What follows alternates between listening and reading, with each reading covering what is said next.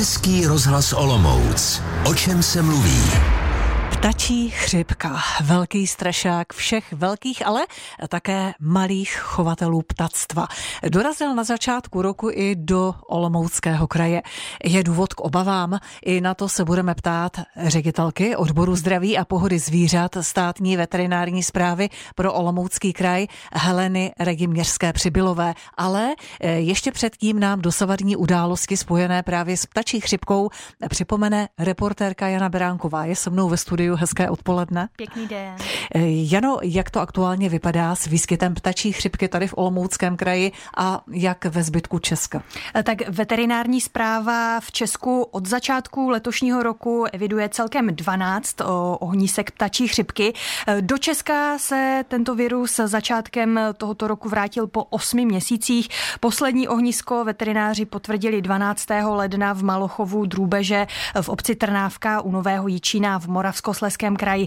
Chovatel tam nahlásil úhyn 8 z 20 chovaných nosnic. Další ohniska veterinární zpráva letos zjistila na Ostravsku, Vyškovsku, Znojemsku nebo v Setínsku. Několik jich bylo taky v Čechách. No a 6. ledna se přítomnost nákazy ptačí chřipkou potvrdila i v Olomouckém kraji, konkrétně v, Malochov, v Malochovu v obci Norberčany na Olomoucku.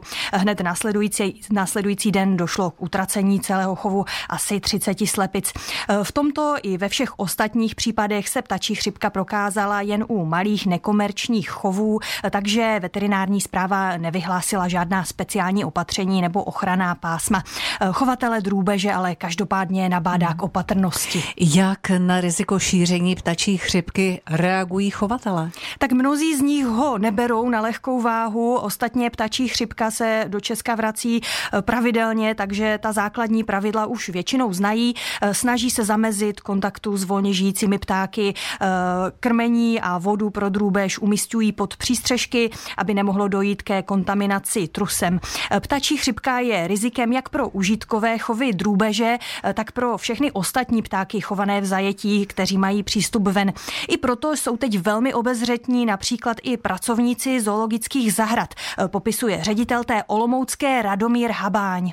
Co se týče ptačí chřipky, tak eh, samozřejmě sledujeme a máme samozřejmě od státní veterinární zprávy jako informace a rozesílají nám jako informace o tom, jakým je to stavu a kde jsou ohniska, takže my o tom víme.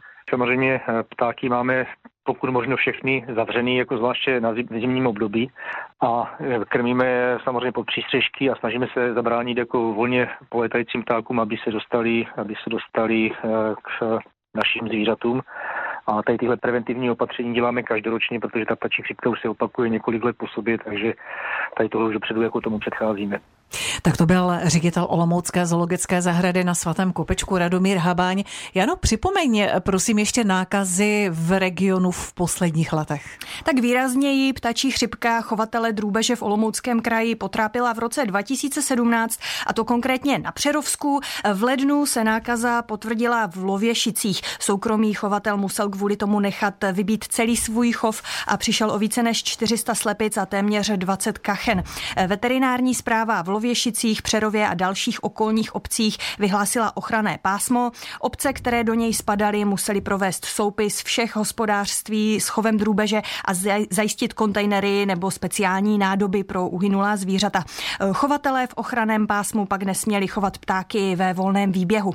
V území kolem nález, nálezu platil taky zákaz přesunu drůbeže nebo vajec a omezení vstupu lidí do drůbežáren.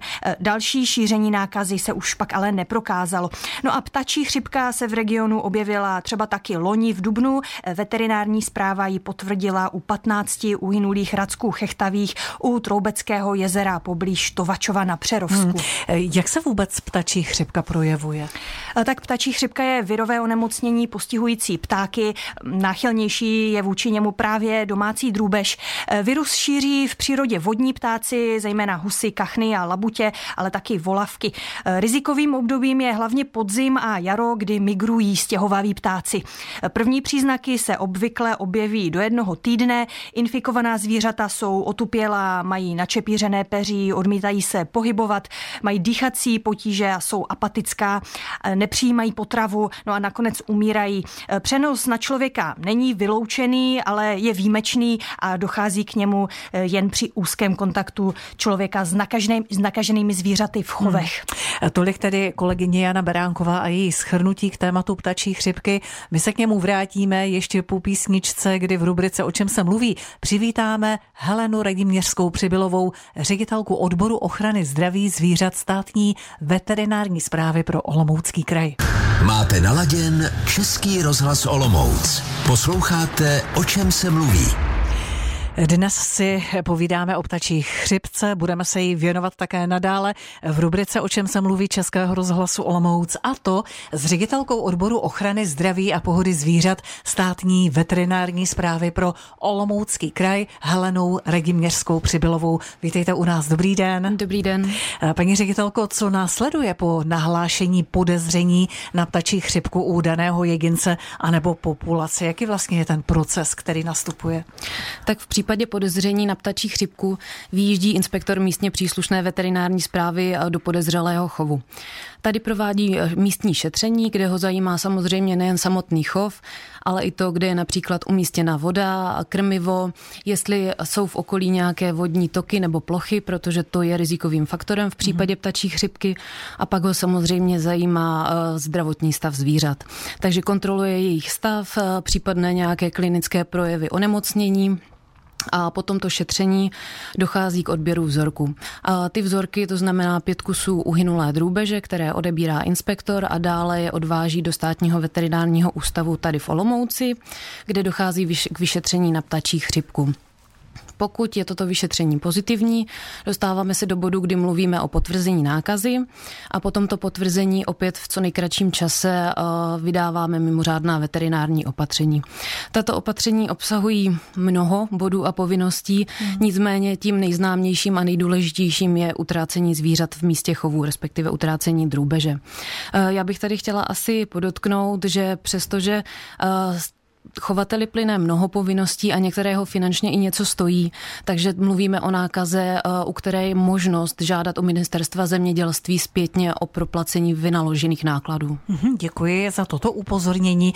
Kolegyně Jana Beránková zmiňovala, že od začátku letošního roku eh, veterinární zpráva eviduje celkem 12 ohnisek ptačí chřipky. Souhlasí to nebo máte novější informace? Já jsem dneska dostala upozornění alertem, takže pokud se nepletu, letu, tak by mělo být již 13. a opět je to v Moravskoslezském kraji na Frýdecku místecku. Mhm, je to vážné?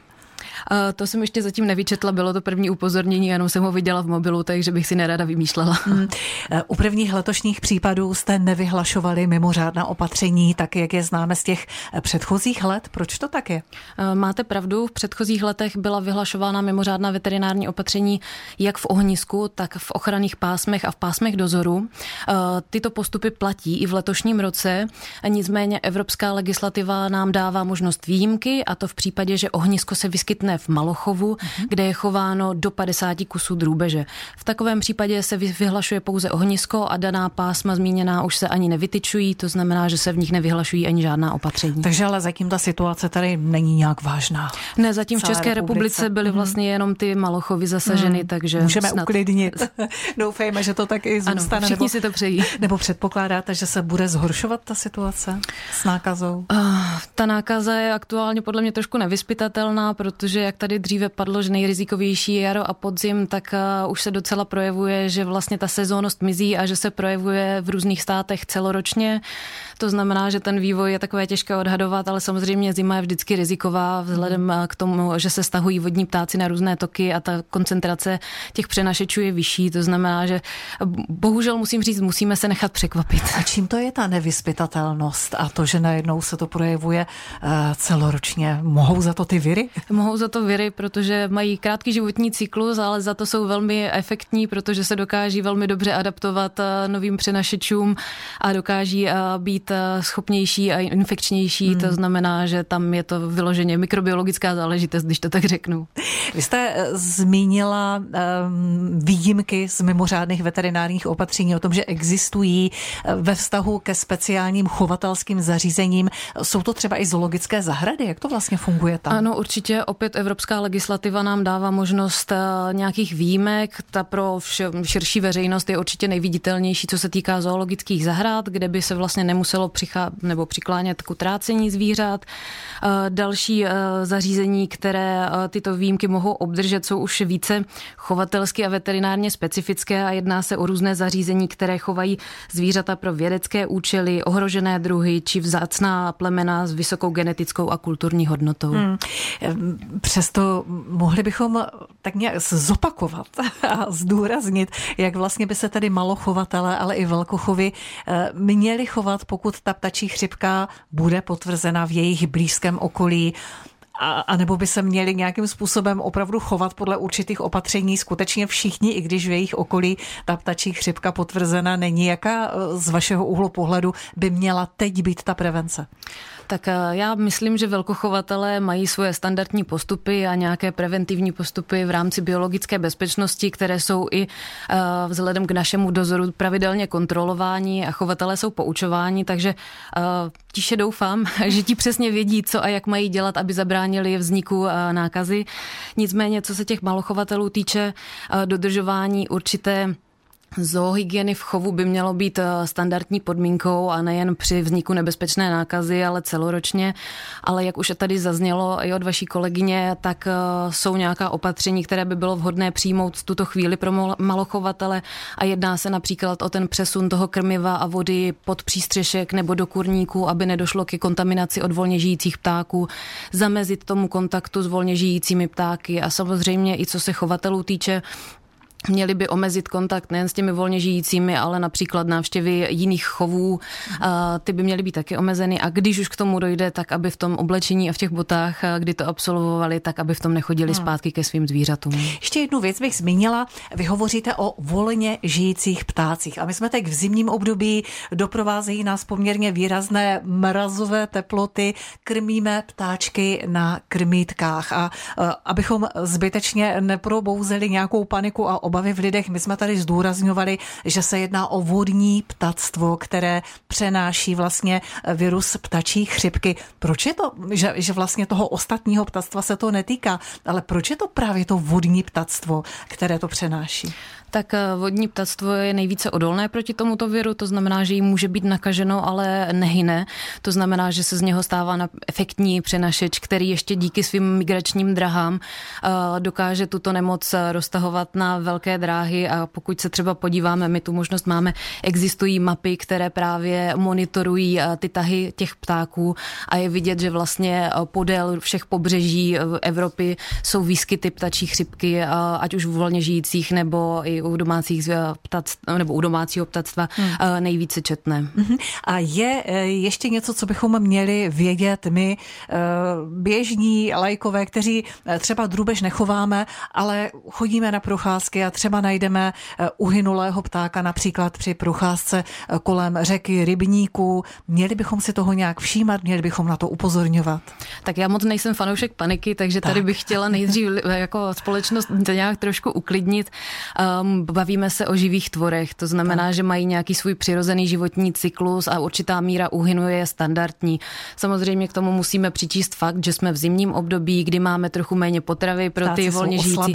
Přesně, hmm. mrazy oslabují nějaké už jakoby oslabenější jedince, to znamená, že ten eh, přirozený úhyn může malinko i vzrůst tuto chvíli, ale stále je, řekněme, standardní.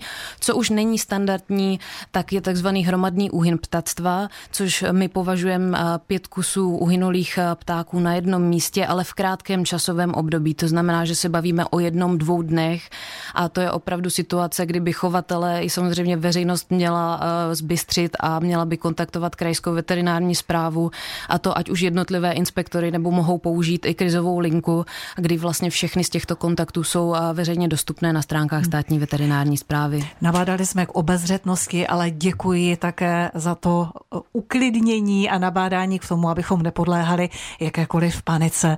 A děkuji moc za to paní Heleně Rediměřské, přibylové ředitelce odboru ochrany zdraví a pohody zvířat státní veterinární zprávy pro Olomoucký kraj, která dnes byla hostem naší rubriky O čem se mluví. Moc děkuji a hezký den. Děkuji za pozvání. Naschle. Pokud jste nestihli celý pořad, tak si jej můžete stejně i jako ty minulé díly pustit znovu na našem webu olomouc.rozhlas.cz. Poslouchejte nás také příští středu, to se podíváme do jeseníků a budeme hodnotit zimní sezónu, která je teď zhruba v polovině.